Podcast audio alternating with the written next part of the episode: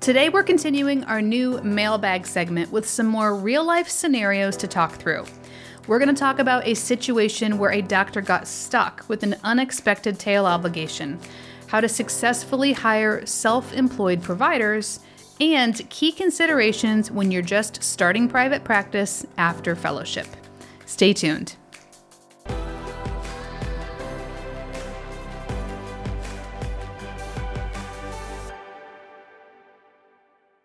Welcome to Malpractice Insights, the show dedicated to helping healthcare professionals understand medical malpractice insurance and providing you with the solutions you need so that you can get back to the work of practicing good medicine. My name is Jennifer Wiggins, CEO of Aegis Malpractice Solutions, and I'm so glad you've joined us today. All right, let's jump in.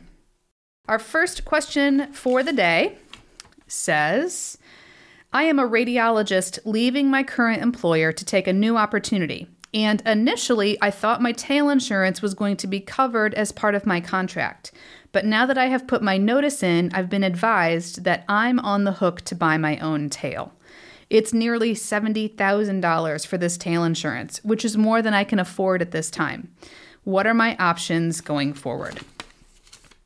Okay, so this doctor called me rather frantically a couple of weeks ago, and there are really three options for you if you find yourself in this situation.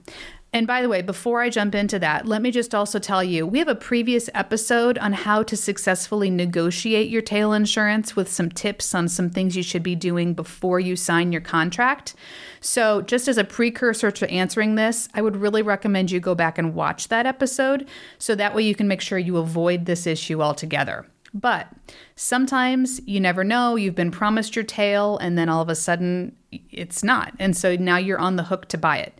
And we all know that it's really important that you do it. So there's three different ways we can accomplish um, fixing this for the doctor. So option number one, obviously, is that he can just buy the tail from the current carrier. It's not ideal. It's going to be $70,000, give or take.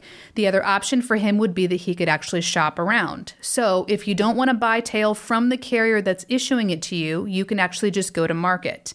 There are lots of different companies that offer what's called standalone tail coverage. And this just means they weren't the insurance company that covered you before, but they're willing to sell you just a tail policy. And usually you can find a much more competitive rate if you go to market. So, that's option number one. Option number two for this doctor is because he's going to a new employer and he's on a claims made policy, it's possible that he could simply just continue his coverage with the new employer and not buy the tail insurance right now. So let's say his retroactive date covers him back to like July of 2020. If he were to move to this new employer and they were willing to pick up his prior acts for him, he could simply carry that retro date forward and then the new um, employer would continue that coverage for him going forward. So this just defers the need for tail insurance because he can carry that retro coverage forward into a new policy. Now, sometimes new employers don't like to do this. They like to have a clean break from your old job so that you can start with them fresh.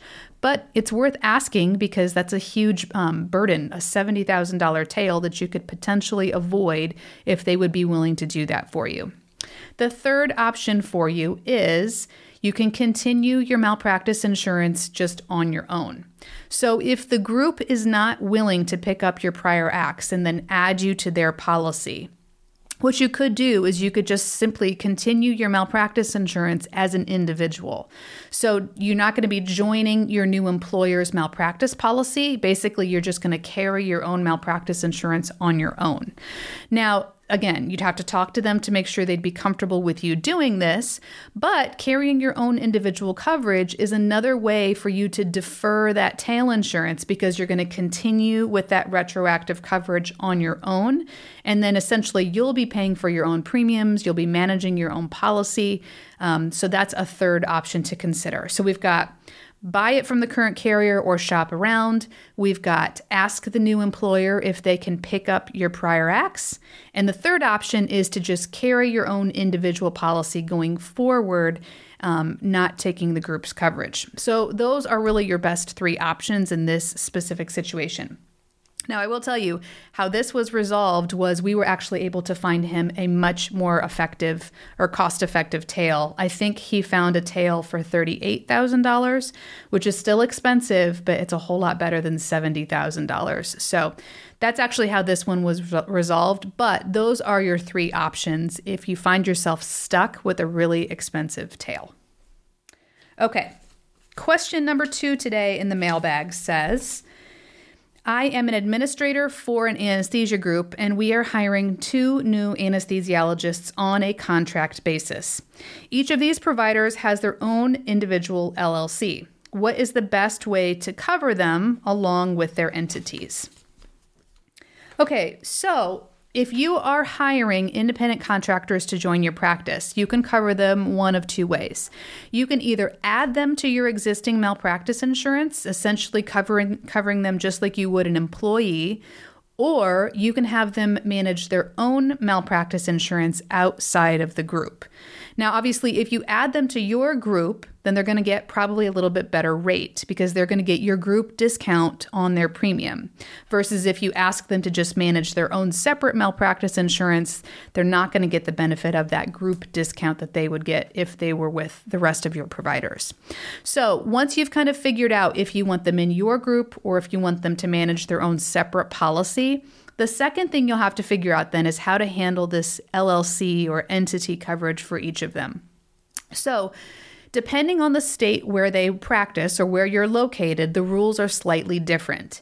90% of the time, LLCs can simply be added to an individual doctor's policy at no additional cost. And essentially, you can share your policy limits with your LLC. So let's say the doctor's name was Dr. John Smith and his LLC was John Smith MD LLC. Well, John Smith's individual policy can simply just get an endorsement added onto it that shares coverage with the LLC. And there's not any additional premium to do that. But what it does do is it shares the policy limits between those two insureds. So if there was ever a claim and it named the doctor, and the LLC, you would have the one policy limit to cover both named insureds. So again, doesn't cost you anything more to do it that way, but it is a little more limited because you're sharing coverage. The second way you can do it is to write the LLC its own separate policy. Now, in some states, like Indiana, where I'm located, you have to do this anyways because the state of Indiana won't let you share coverage with a business entity. So you could write a policy for Dr. John Smith, and then you could have a policy for John Smith MD LLC, and it's a separate premium. But it also gives you a separate level of coverage. So you could do a 1 million, 3 million for Dr. John Smith, and a 1 million, 3 million million for the LLC. So you basically get double the coverage, but again, you do have to pay a separate premium for that second policy. So once you decide again if you want them under the group or on their own, and then you decide how you want to cover that LLC, either shared or on a separate policy, you can kind of figure out which combination is the right fit for you. So, those are the variables that you'll need to be looking at. And obviously, that conversation will have to occur with the provider so that you can decide what's going to be the best solution for both of you going forward. Okay, we are on our last question for the day. And it says, I'm just finishing up my plastic surgery fellowship and I will be opening up my practice in the future. What is the most cost effective way for me to set up an initial policy without compromising quality coverage? Okay. So, we've been getting a lot of calls lately from um, folks who are just finishing up residency and fellowship, which is really exciting. So, lots of new providers getting into healthcare. So, if you're just finishing up your training, whether it's a residency or a fellowship program, there are a few things you need to be thinking about in the future. Number one, you need to be thinking about how long it's going to be before you actually start seeing your first patient. It could be that it's six months from now, 12 months from now, 18 months from now. So you really need to be thinking ahead in terms of how far away that is. When you go to apply for your malpractice insurance, you'll basically need to get that date kind of locked in because that will be your your kind of gauge of how soon you can start working on applications and getting all of your quotes.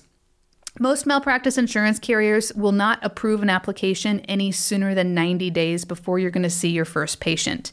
So you can fill out an application and go ahead and get some quote options, but carriers cannot lock in the policy for you until you're within that 90 day window.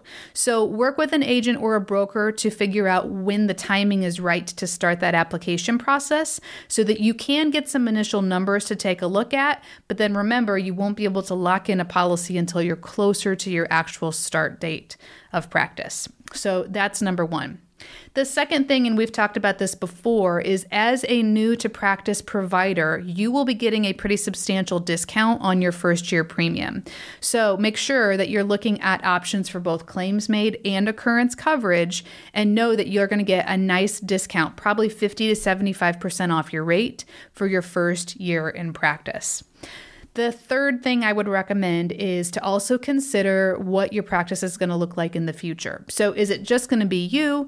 Are you going to have a medical assistant or an RN? Are you going to hire another doctor or potentially an extender like a nurse practitioner or a PA?